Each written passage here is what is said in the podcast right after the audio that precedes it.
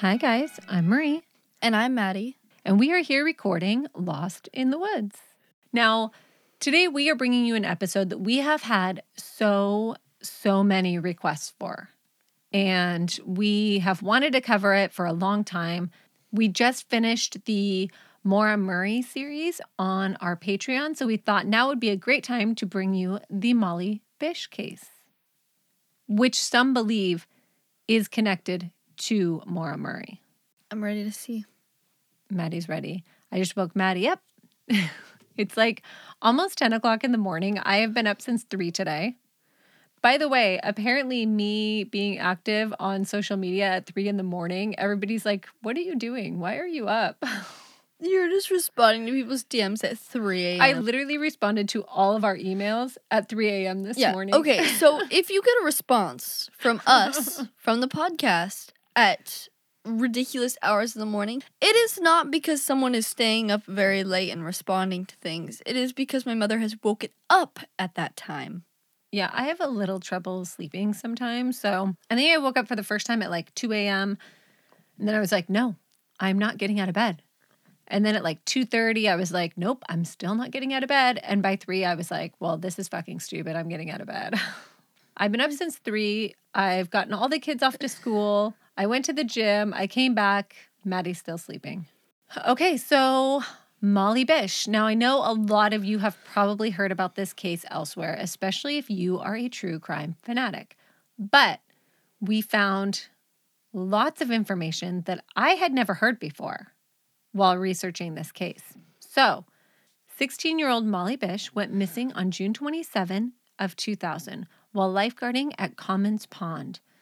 And the mystery of what happened to her would only get stranger over the years. So Molly was born on August 2nd, 1983. So people were naturally drawn to her, and she always strived to include everyone. She played soccer, basketball, and softball, and was an honor student, and she wanted to someday work with children. The family was originally from Detroit, Michigan, but had moved to Warren, Massachusetts when a woman living in their neighborhood had been abducted while walking home from work and had been found murdered. Yeah, and this really made Molly's parents think maybe we should take our children to a safer area to raise them. No. No. Yep. I'm not okay right now. So they moved to Warren. Now, in 1980, Warren was about 3,777 people. So this is a much smaller town than where they're coming from. And Molly's mother was an elementary school teacher, and her dad is a probation officer. She also has a sister named Heather and a brother named John Jr. Okay, so it was the summer of 2000, and Molly had just finished her junior year of high school, and she had a lifeguarding job at Comins Pond. Her brother had worked there for three summers before her, and he helped train Molly on how to use the radio, set up her station. Molly was really excited to get her lifeguard certification. Yeah, which actually is no easy feat. And I know this because in 2000, You got your I got my lifeguarding certificate and it was a bitch. She worked at the YMCA. I was, I was a lifeguard. So it's really hard. So it is a sense of accomplishment, at least in our state, when you complete that because it's awful. I was also an ad for YMCA as a baby. Oh, yeah. They had us both get in the pool and take pictures for advertising for the YMCA. Yep. I saved the newspaper clipping. It's pretty cute. On Tuesday, June 27, Molly finds out that one of her friends was critically injured in a car accident.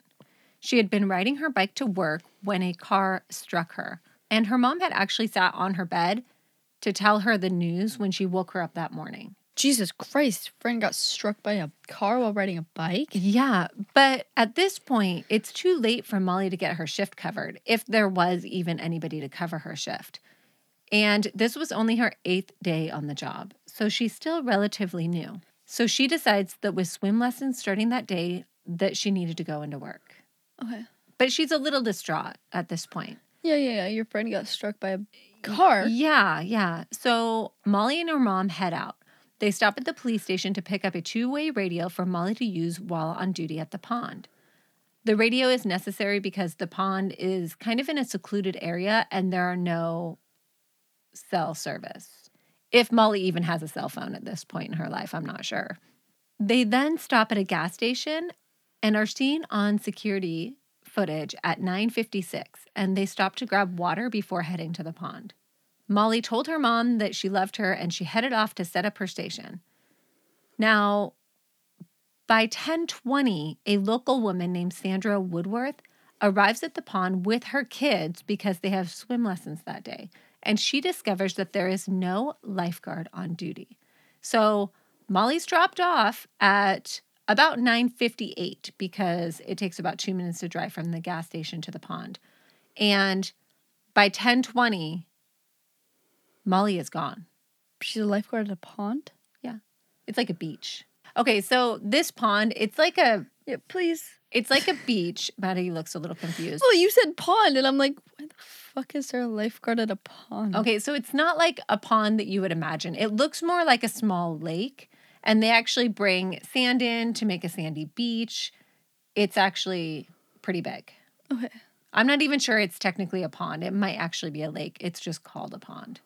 Now, at the lifeguard station where Molly should be, there is an open first aid kit, a backpack sat on the bench, towel was draped over the back of the chair, and the lifeguard whistle had been wrapped around the arm of the chair.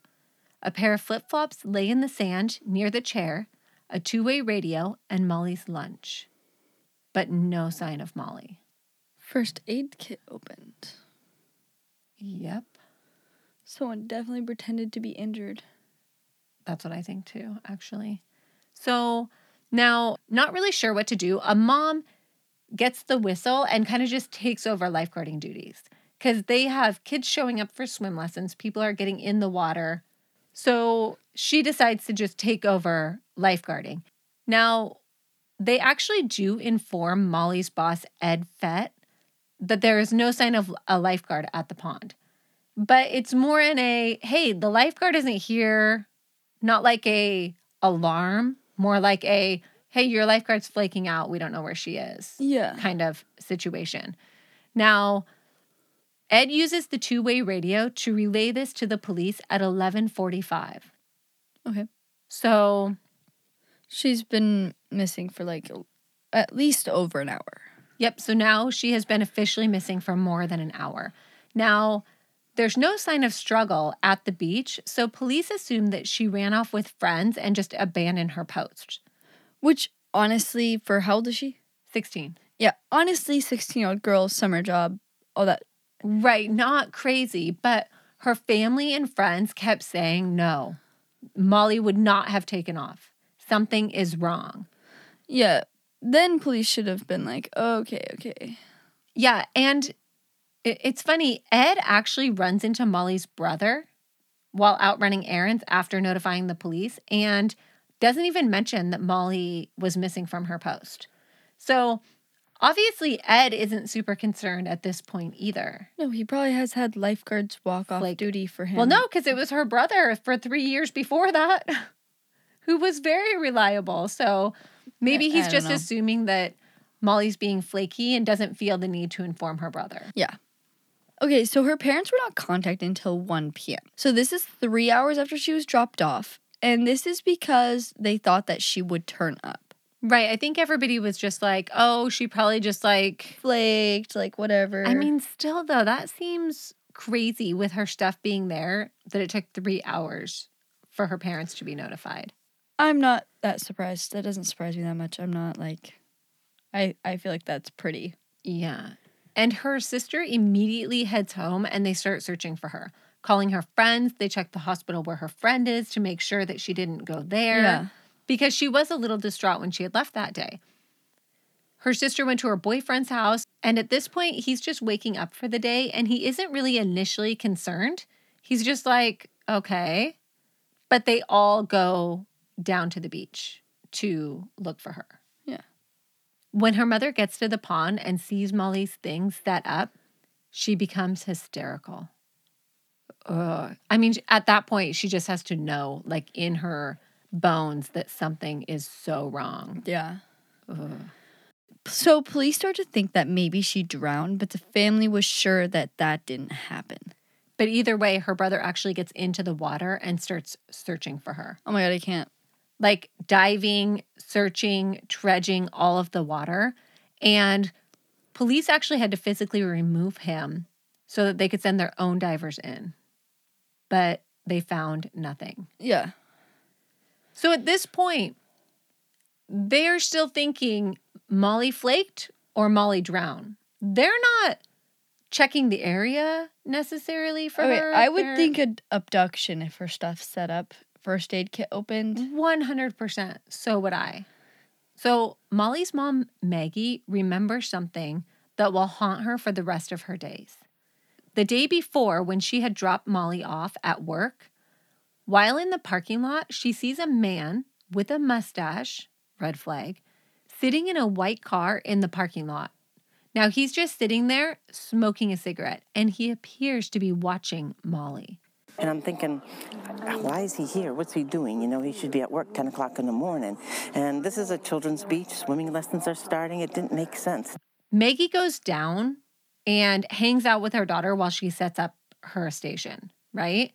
Now, when she gets back to the car, he's still there.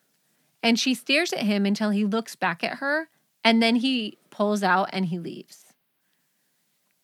Molly had not been worried about the man and just assumed that he was another fisherman.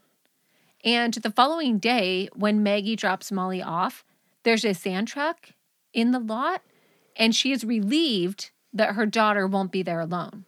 You know, the day Yeah. before had been unnerved a little bit. Uh-huh. Now, she does make a composite sketch of this man and said that he was approximately 50 years old with salt and pepper hair, and she remembered that he had dark eyes. And she also said that there was a very specific way that he held his cigarette. So basically, he was like a left handed smoker, and he kind of held his cigarette with his fingers pointing upward. But it was almost in like a rigid way. Like it caught her attention as a strange way for him to be smoking. A witness would later come forward and say that they had seen a man matching the description, you know, the salt and pepper haired man, mm-hmm. at the pond just minutes before Maggie and Molly had arrived. And I believe this was the driver of the sand truck. So, a local worker also reported a car matching the description of the white car at the cemetery connected to the pond.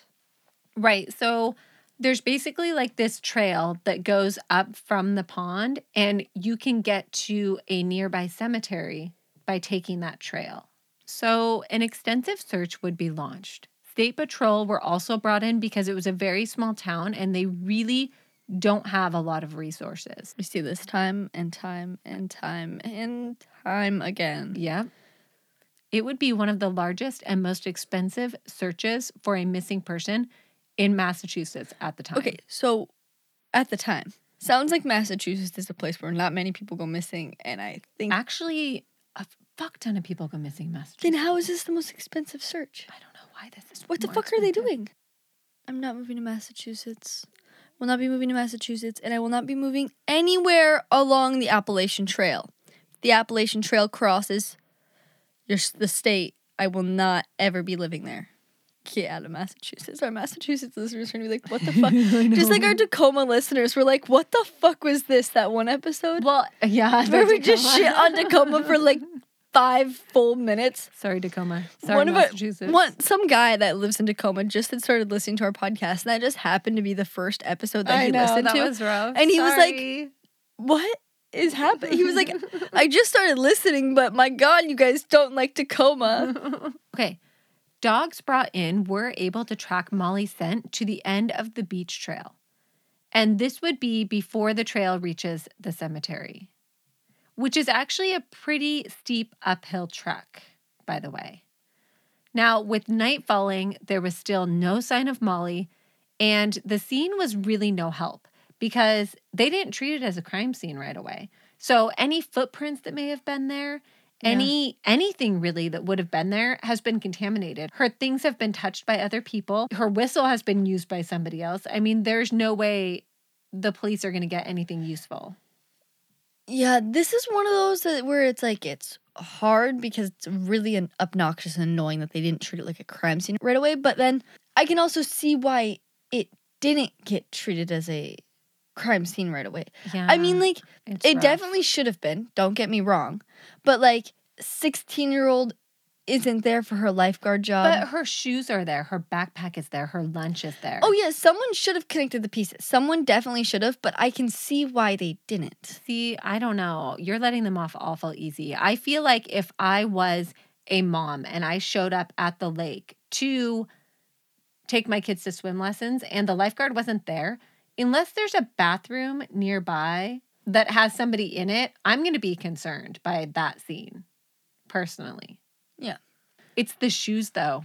Yeah. it's the shoes that get me, the fucking shoes. Like nobody's going to leave their shoes behind to even go to the bathroom. That's gross. Don't go in the bathroom barefoot. Nobody does that. They brought in helicopters with infrared and mounted units, and they searched the trail between the pond and the cemetery extensively, since someone could have parked there and made it their getaway after snatching her without being seen. So, since her first aid kit was open, they thought maybe someone had faked an injury in order to lure her away from her post, Yep. which would be the perfect lure for a lifeguard or any other type of person. Especially lifeguard. somebody like Molly, who's a very helpful person. Well, and you're a lifeguard, and someone comes up to you saying they're injured. It's your job. Yeah, exactly. Yeah. It is a good ruse, but absolutely pathetic. So, a roadblock was set up in order to ask residents about the man and the vehicle that Maggie had seen at the pond. Roadblocks are kind of pointless at this point. Like, what what what time could they put those roadblocks in? Like four? Well, I think the idea was to put the roadblocks up around the same time of day so that they could question anybody that goes by there about whether or not they had seen the car on previous occasions. I don't think the intent was to try to catch him. Okay. Yeah. So thousands of tips came in, but they did not lead to anything. Police initially wondered if she could have been taken by someone she knew, and they were initially interested in her boss, Ed, and her boyfriend. Now, her boss was the first one on the scene. His fingerprints were found on some of her belongings, but he admitted to using the radio and touching the first aid kit. And then there was her boyfriend, Stephen Lucas, and the couple had only been dating for about three months and had recently just gone to prom together. But they seemed to be getting along, and nobody thought they had any issues. Molly's mom described him as a homebody and much quieter than Molly, and she didn't think they were a really good match, but they're young. She's not that worried about it. Now, this is interesting. On the day of Molly's disappearance, when police went to see him, he had a cut on his lip and was missing an eyebrow ring. He claimed that he had run into the door. Police found this suspicious because he had told other people different things. One person he had told that he had a cold sore. Now, he did pass his polygraph, and her family does not think that he was involved. Okay. The cut lip is pretty damning, though. I don't like that. So they looked at local sex offenders, and in the course of questioning, 11 failed polygraphs. Right. So they're interviewing all these people. They asked them to voluntarily take polygraphs, and 11 different sex offenders fail the polygraphs. Well, it literally could be because they're nervous and they're in a place of police Right. I mean, who knows? But obviously, all 11 of them can't be suspects. So this really isn't super helpful. And we've talked about polygraphs on here before. Not reliable. So they even looked at her dad's old cases, wondering if someone would have wanted revenge. He was a probation officer, by the way. Right. But everybody that he dealt with at work seemed to respect him and like him, and they could find no issues there. They also interviewed hunters in the area as well because there are surrounding woods where hunters do go. Mhm. And they found nothing. No sign of Molly, nothing. So it's just a big mystery. Molly's missing, no sign of her, nothing. The next thing to happen in the case would be in 2001 when a man named Timothy Gallant, who's a 46 year old that came under suspicion when he tried to abduct a 19 year old in Monson. Gallant had been following the girl in a white van and he had got out and grabbed her by the arm. And not only was she able to get away, but she also remembered the license plate number. I don't know how people do that. Good I could girl. never remember a license plate number. I feel like I could remember a license plate number, but when you're already under duress, that would be so hard. Now, he also resembles the sketch, but police have never been able to connect him to Molly's case, and he has no prior criminal history. Uh, so basically, he's just like the perfect match, but there's no way for them to. Right. There's nothing to actually tie But him. it seems like it'd totally be him. I mean, it could be. Okay. And then in 2002, a hunter named Ricky Bordeaux had told his friend Timothy McGugan that he had seen a blue fabric while out hunting. Now, Tim is a former police officer and he has been working on a book about Holly Piirainen and Molly Bish. Now, since Molly had been wearing a blue bathing suit the day she went missing, police thought that it could be connected. Mm-hmm. And this was in the woods of Whiskey Hill in Palmer, a neighboring county. So Tim is able to lead them to the blue cloth, and it turns out to be a bathing suit. The bathing suit was sent in for DNA testing, and it came back as a match to Molly. Another huge search is launched in that area. I also read somewhere that a woman fishing found a woman's ponytail holder with hair in it. But I don't know if that was related or not. But on June 9, 2003, a human bone was found, followed by 26 more. They were all within a thousand foot diameter of a circle, with most of them within a 500 foot circle. They were a long walk from the nearest road.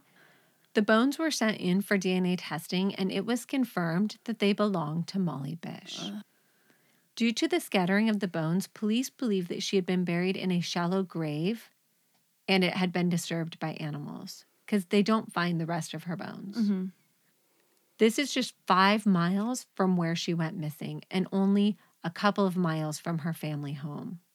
They were unable to determine a cause of death, but did say that the material that we found indicated no blunt trauma, no bullet wounds, or anything of that nature. They also stated, We think we found the spot where she was murdered. I believe we do have the murder scene. Are we positive? No, but we're working on the assumption that that's where she was killed. I wonder why that would be their assumption. Because they're assuming she was taken from the pond and then taken to that spot and killed there, but she could have easily have been killed anywhere and then dumped there too. This is also in a place where hunters are around. So taking her to this area to kill her could have gotten them caught. Yeah. I don't know. I just thought it was interesting that police actually stated that they believe she was killed there. Yeah, it's interesting. I Mhm. wonder what it was. So on August 2nd, 2003, she was buried on what would have been her 20th birthday. Ugh. Mm, I don't like that. Fuck. So she was buried in a mahogany casket topped by a single yellow rose. The family said, Molly has come home, and we are deeply saddened but grateful that we could bring her back home. Yeah, and Reverend Daniel Becker, who presided over the ceremony, said Molly was born to her parents' West Warren Ranch home, weighing in at 10 pounds 4 ounces, and most of that was heart. Her friends read poems and reminisced about good times like sleepovers, trips to the mall, and favorite songs. And she was buried next to her grandmother. Fuck. Fuck. God. I literally can't. No parent should ever have to outlive their children.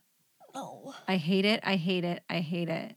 So they believe that their killer was most likely between the age of 18 and 50 Yeah, no kidding. Super helpful, guys. and was familiar with the area. They also believe that he was most likely a hunter or a fisherman and most likely had a history of violence against women. Really, just like right on the mark. Real, Yeah. not helpful. None of that is surprising at all. One interesting article that I found was from the Boston Herald. And what I found was a quote from the Boston Herald. And when I actually tried to go to the article, it had been removed. Interesting.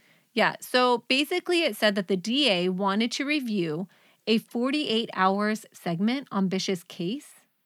And this was reported by the Associated Press on Thursday, August 7, 2003.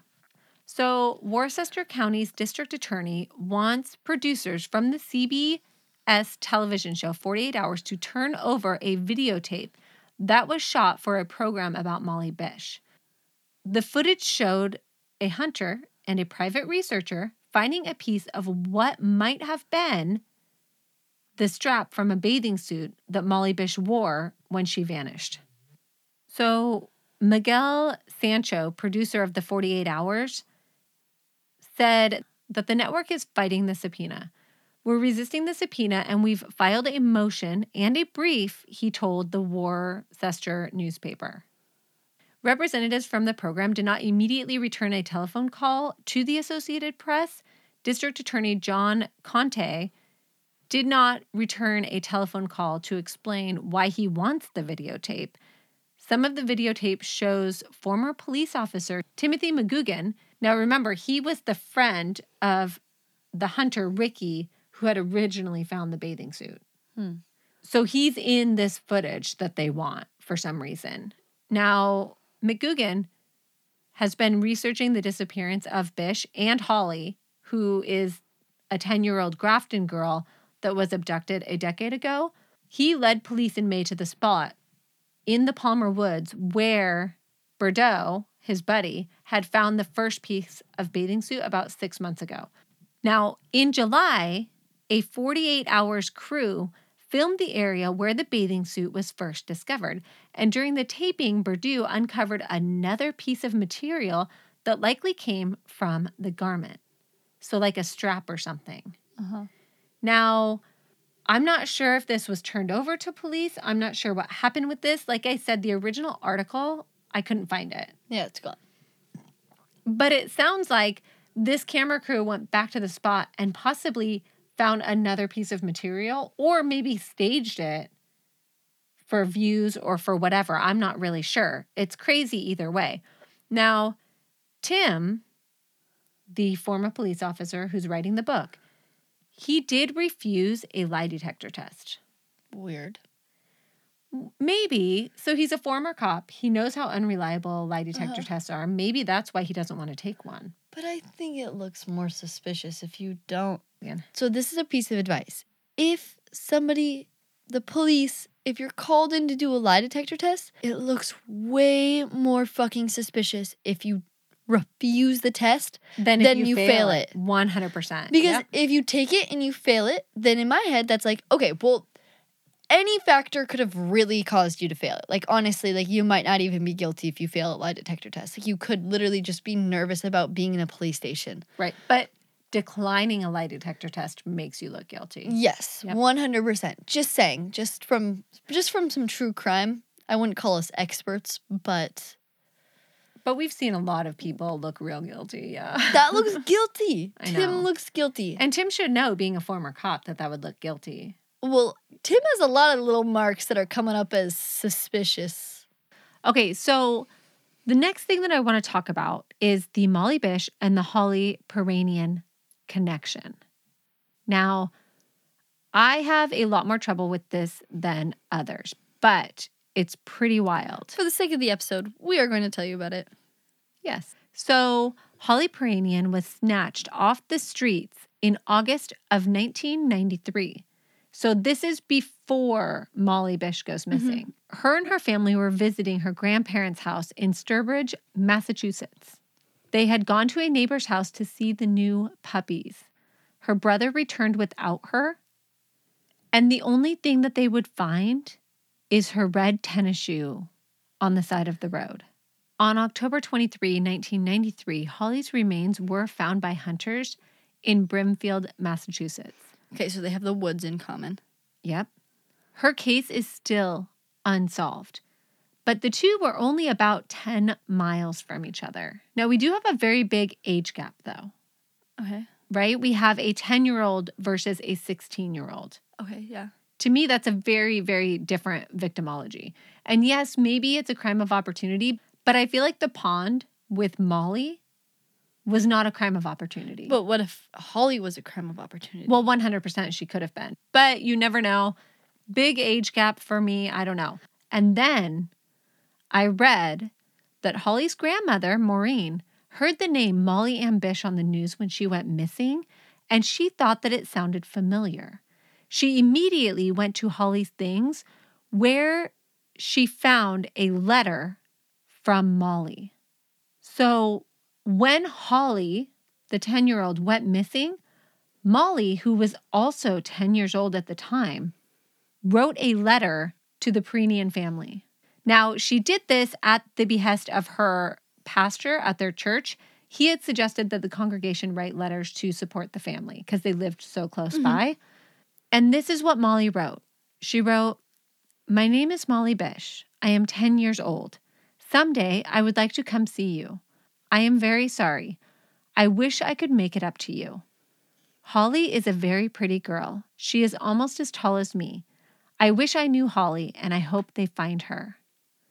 Signed the letter with love and several X's and O's for hugs and kisses, and enclosed a picture of herself and her family. So, this little girl, Holly, goes missing, and another little girl the same age in a neighboring county writes a letter of support to the family. And then, years later, years later, goes missing herself. she is abducted and not only abducted herself, but also found in neighboring woods nearby. Was all of Holly's family looked into and proven that they weren't part of it?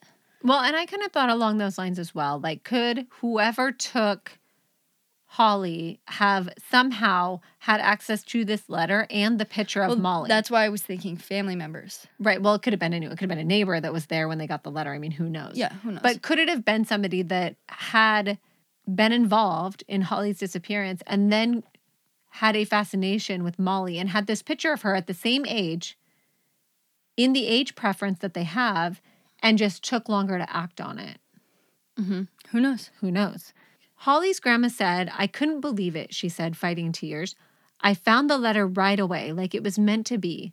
It seemed like a sign to me that they are together now. Oh my god. Maureen called the Bishes to offer her support and comfort, and she also gave them Molly's letter. And at some point, Holly's family also gives Molly's family two kittens, and they name them Hope and Justice. It hurts. God, it's just so, so awful.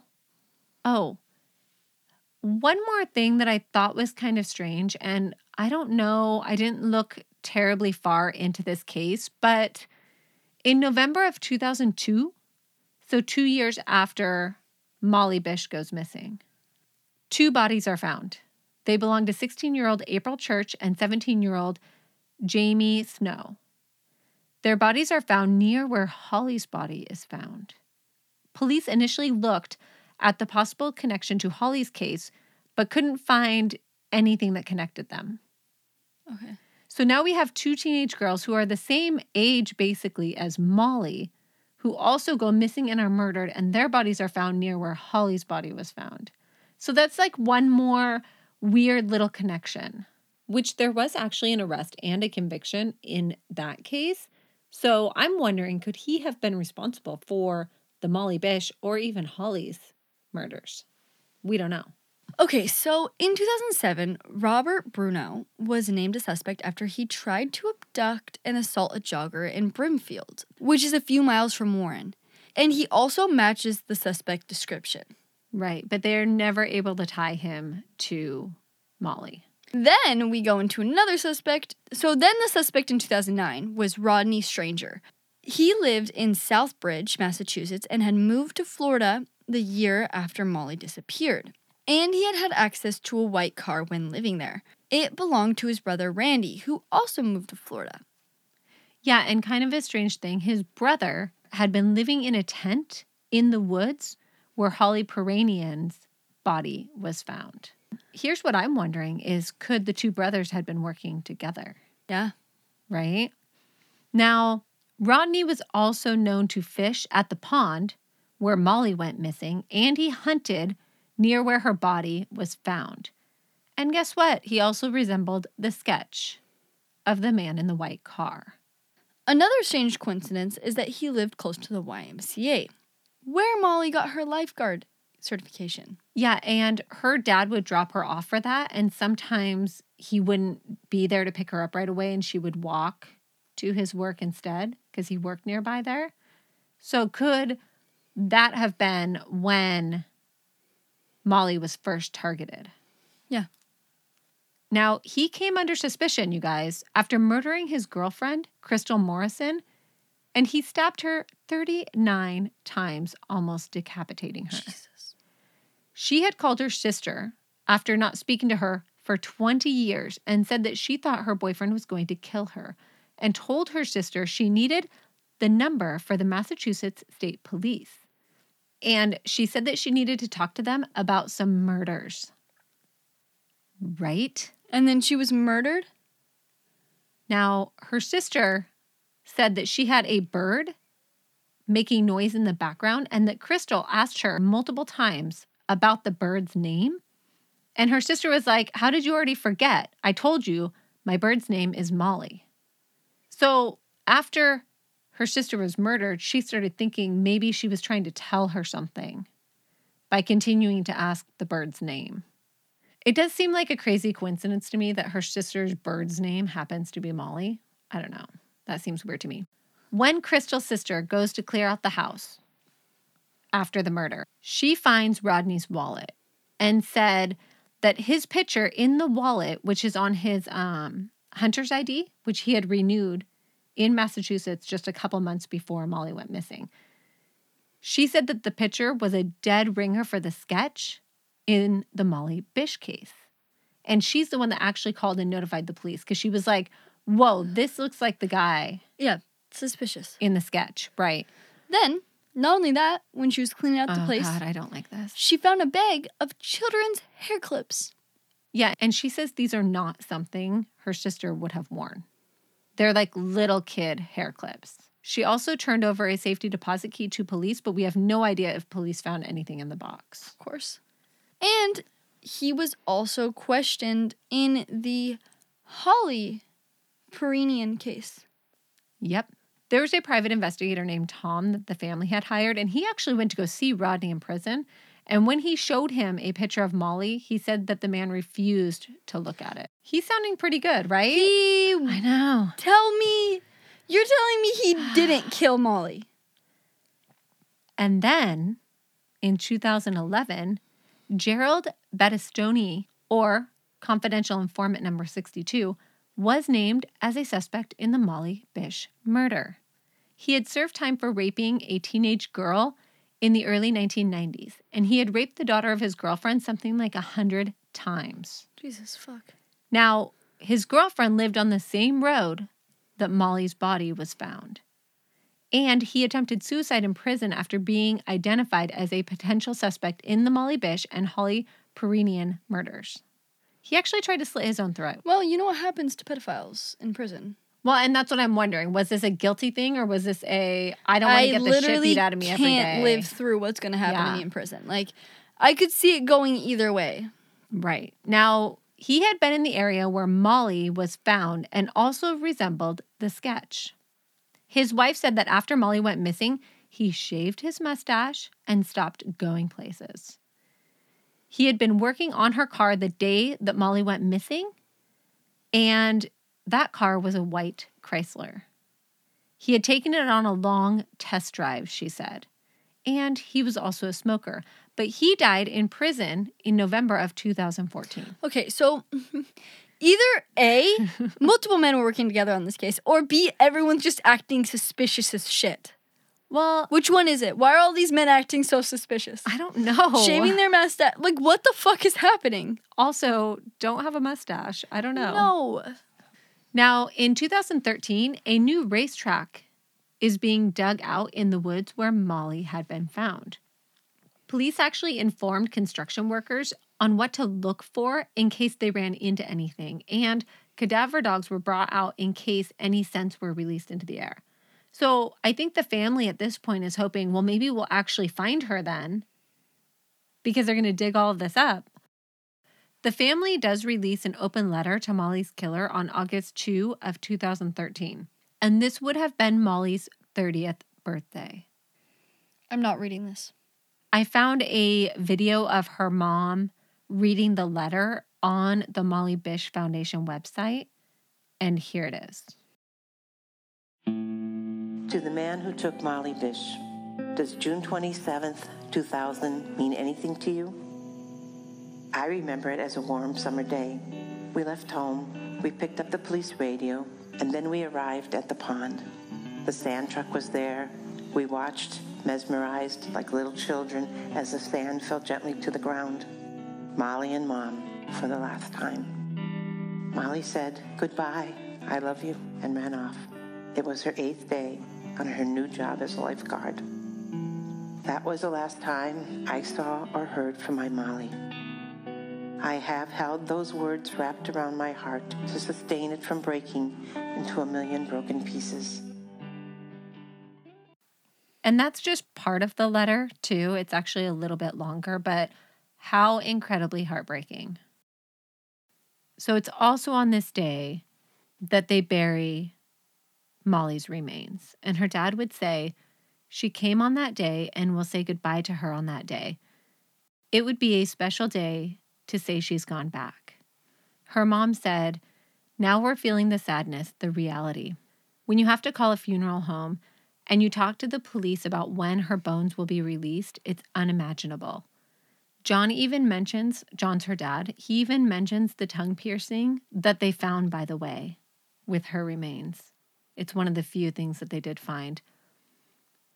That he remembered taking her to get the piercing and said that it was conditional that she agreed not to get any tattoos until she was 45. Oh, and they found her tongue ring on June 13, the day before Father's Day. Jesus. It hurts my heart. They made plans for her funeral to be at a cathedral in Worcester, where they plan to release hundreds of butterflies. And you guys, she was also buried with her prom dress because she had just gone to prom. I literally can't handle this. In 2014, across the street from where Molly was found, a private investigator found a partially buried bag underneath a log in the woods. Inside was a pair of plaid boxer shorts, similar to the ones that Molly was wearing over her bathing suit the day she went missing. Also in 2014, Timothy McGrugan, the man who led police to the bathing suit, sues for the reward money. Yeah, so he was denied the $100,000 reward.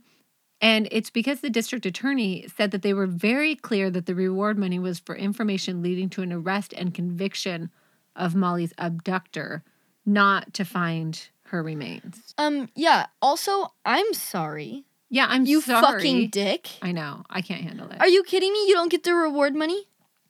So you're gonna sue? Now, in 2017, police announced compelling information in the case.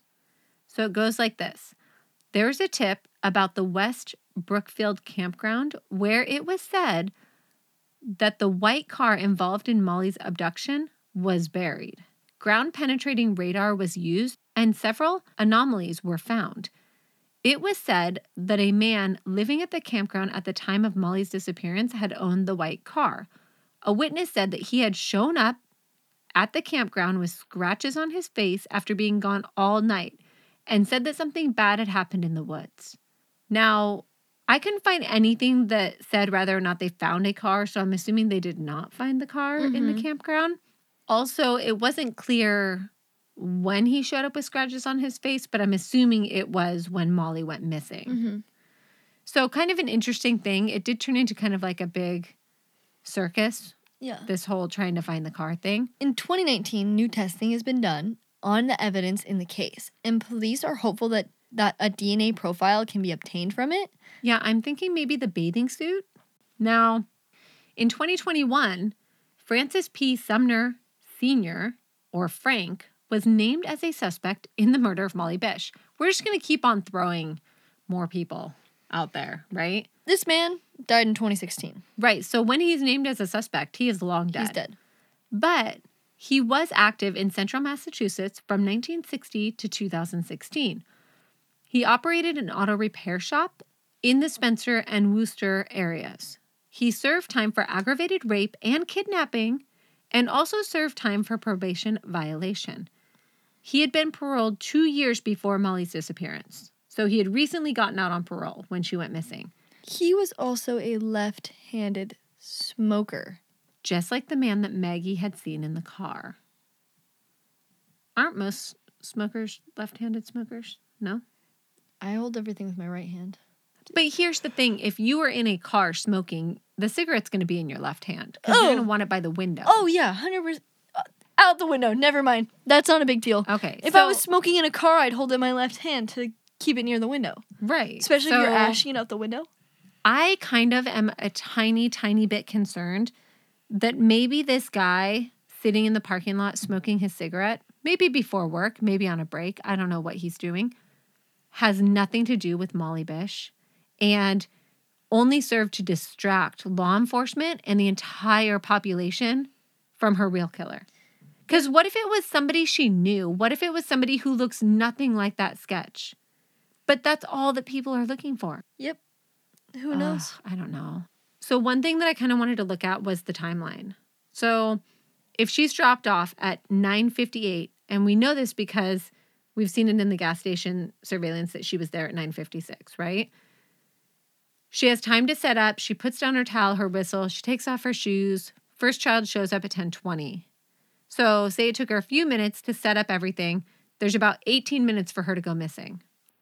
Now, she always radioed in to the police station first thing, but on this day she doesn't. So I'm thinking that whatever happened happened right after she finished setting up her stuff. Now, there's really not a lot of time No. for somebody to pull something off in this situation, But they did. but they did somehow. I don't even know. One thing we're not sure about is in 2001, Union News said that screams were heard at the pond that morning, but there were no signs of a struggle. That was the only place I could find anywhere where it said somebody heard a scream. Interesting. So, whether or not anybody heard her scream, I don't know. I'm imagining if somebody did actually hear screams, then they would have been more concerned in the initial hours of the search. Mhm. But maybe that person didn't come forward until Yeah, later. yeah, yeah. Maybe it was later. But I would say it's probably pretty likely that whoever abducted her was actually parked in the cemetery lot and not at the pond, since nobody else saw any other cars. Yeah. I think it's likely that they were faking some sort of injury and that Molly was trying to help them. I just find it crazy that this case is still unsolved, that a killer can get away with this for so long. So long. So long. And not just Molly Bish. I mean, there are a ton of cases in this area that are unsolved. I mean, it's been like 21 years since her. Yeah. And then you add in Maura Murray, Brianne Maitland, like all these other people who have gone missing, and we have no idea where they are. Her parents have really done an amazing job in their grief, though. I mean, they established the Molly Bish Foundation and Lifeguard Center. They are devoted to promoting child safety through education and prevention. When Molly went missing, the family was actually scrambling for a recent picture of her. And they actually started a program where they have distributed over 125,000 complimentary child identification kits at elementary schools. They have also hosted child safety events. Uh, they are members of Team Hope. After bringing her home, they make plans to fill the above ground pool that had fallen into despair since Molly went missing. Right. And Molly loved this pool. And I think that's part of why her parents couldn't bear to maintain it or see it. Like they had like a hill next to the pool, and she would actually run from the hill and jump into the pool. And her parents said that the image of this was so vivid. So her dad said, That's why the pool is falling apart. I haven't been able to touch it. Jesus. Now, there are many, many outlets that have reported on this case. Disappeared, America's Most Wanted, Unsolved Mysteries, 48 Hours. You can find some version of the Molly Bish story On everything. on everything. Everywhere. It's also on a ton of podcasts. Like I said, though, I was really surprised how much more information there was out there that I hadn't heard.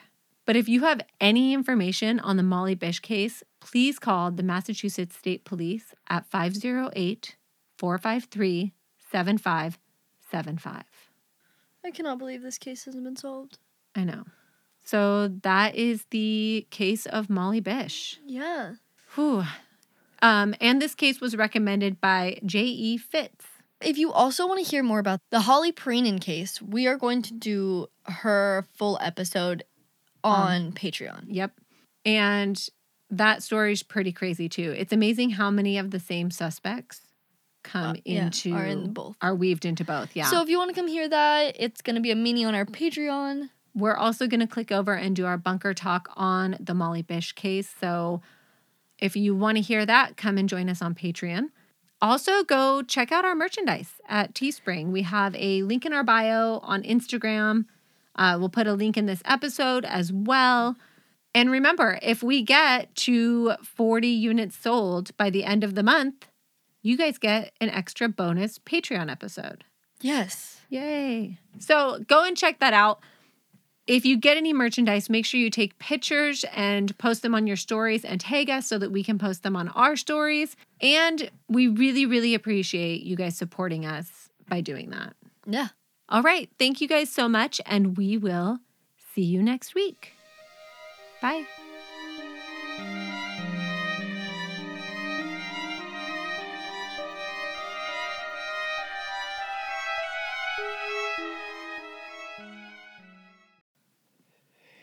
Sorry, I literally don't know why I just had to yawn.